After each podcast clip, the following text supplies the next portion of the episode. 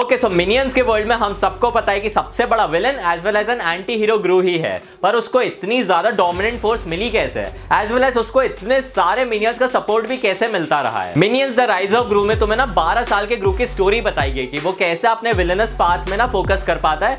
As well as तुम्हें इसमें बहुत सारे ना नॉस्टैल्जिक कैरेक्टर्स भी देखने को मिलेंगे एज वेल एज बहुत सारे नए कैरेक्टर्स भी मिलेंगे। देखो, इस मूवी की जो स्टोरी टेलिंग है, वो एक्चुअली मास्टर क्लास कॉन्सेप्ट पे बेस्ड है। तुम लोग ये भूल सकते हो कि ये एक्चुअली एक प्रीक्वल है डेस्पिकेबल मी मूवी का, या फिर एक सीक्वल है मिनियंस वन मूवी का। ये दोनों पॉइंट ऑफ़ व्यू तुम आराम से हटा सकते हो, क्योंकि it is one of the finest movies I have watched in 2022 every moment every word as well as every action और उन एक्शन के रिपरकर्शंस एग्जैक्ट क्रिस्टल मोमेंट में तुम्हें शोकेस करके दिखाए गए हैं। हम सबको पता है कि ग्रू का जो कैरेक्टर है, वो एक्चुअली एक नोटोरियस विलन है, पर उसकी बैक स्टोरी क्या उसका हमें ज़्यादा अंदाज़ा पहले नहीं था। हमें ना ग्रू के बचपन में ये दिखाया गया कि वो जो ग्रू है, वो एक छोटा नादान सा बच्चा है वो ना एक्चुअली एक टीम ज्वाइन करना चाहता है की टीम जिनका नाम है vicious six and because of many miss वो जो टीम है, वो एक्चुअली ग्रू के ही अगेंस्ट हो जाती है. तो यहाँ पे ग्रू को लड़ना अपने मिनियंस के साथ उस टीम से. और यहाँ पे हमारा मेन प्लॉट क्रिएट हो जाता है. पर हम सबको ये भी पता है कि यार इस मूवी के हीरोज तो मिनियंस ही है. तो हमें वापस वो ट्रिनिटी दिखाई जाती है, जो कि एक्चुअली हमने मिनियंस वन में देखी थी which is Kevin Stuart and Bob कैसे अलग अलग मिनियंस ना ग्रू की लाइफ में एक डिफरेंट रोल प्ले करते हैं और इस स्टोरी को बहुत ज़्यादा सक्सेसफुल बना देते हैं. यहाँ पे हम थोड़े से उनके कैरेक्टरिस्टिक्स की बात कर लेते हैं. केविन बहुत ज़्यादा स्मार्ट है, एक रिस्पॉन्सिबल लीडर है, जो कि एक्चुअली देखता है हमेशा कि यार उसका प्लान सक्सेसफुली चल रहा है। फिर आता है स्टूअर्ट का character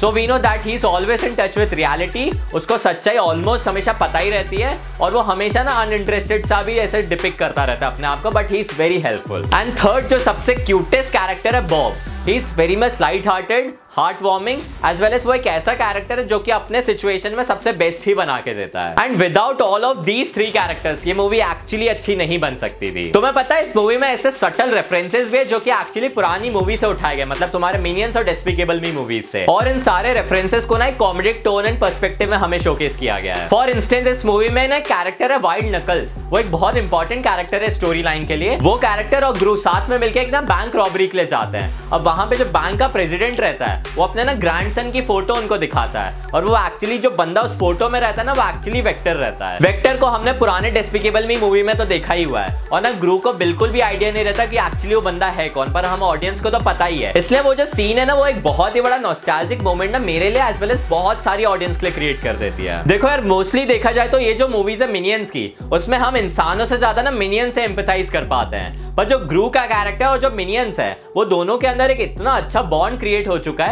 जिसकी वजह से हम दोनों के लिए प्रॉपर एम्पैथी क्रिएट तो आराम से ही कर सकते हैं। क्योंकि यार वो मिनियंस की लैंग्वेज नहीं बोलता और मिनियंस भी ह्यूमंस की लैंग्वेज नहीं बोलते, फिर भी वो दोनों को एक दूसरे की बातें आराम से समझ में आ जाती है which is very empowering in this movie पर यार ये तो सब प्लॉट्स हो गए इस मूवी के, जो कि एक्चुअली हर मूवी में होते ही हैं। पर सबसे बड़ी चीज़ इस मूवी से मैंने ये सीखी है कि यार सोसाइटी के अंदर जो तुम रह रहे हो, तुम कैसे दूसरों के डिफरेंसेस को ओवरलुक कर सकते हो, कैसे तुम अपने लव को शोकेस कर सकते हो, और उस लव की वजह से जो एक टिंगलिंग इफ़ेक्ट तुम्हारे अंदर क्रिएट होता है। तुम उसकी वजह से कैसे अपनी चीज़ों को स्पाइसी बना सकते हो? लाइक like, एक बहुत ही ज़्यादा रोमांटिक स्टेटमेंट हो गया पर इस कॉन्टेक्स्ट की वजह से ना बहुत ज़्यादा डिफरेंट हो जाती है मूवी और यार तुम्हें इसमें हर इमोशन भी देखने को मिल सकता है। प्रोफाउंडली पॉलिस्ड एनिमेशन भी है। एक जो लिप सिंकिंग का फैक्टर है वो बहुत ज़्यादा फ्लॉलेस है। सटल और पावरफुल मोमेंट्स ऑफ़ कॉमेडी तो तुम्हें आराम से मिलेगी। इसमें ना मेरे बहुत फेवरेट सीन्स है पर मैं एक के बारे में ज़रूर बात करना चाहूँगा। उसमें ना क्या होता है ना एक मिनियन रहता है वो ना इंसानों को पीनट्स पूछता रहता है कि यार आपको पीनट्स चाहिए या नहीं? और वो जब मिनियन है वो एक्चुअली उन इंसानों को पूरे पूरे पैकेट नहीं देता है वो एक एक पीनट निकाल के बांटता रहता है। भाई, हम बहुत ज़्यादा हंसे थे उस सीन के लिए। भाई single single pieces of peanuts वो दे रहा था, इतना हँसी आ रही थी ना वो सीन देख के मतलब मज़ा ही आ गया था। और मुझे एक और चीज़ बहुत बढ़िया लगी इस मूवी में कि वो एक्चुअली डिस्कस करती है कि जो तुम्हारे टीममेट्स है, तुम्हारी जो फ्रेंडशिप है,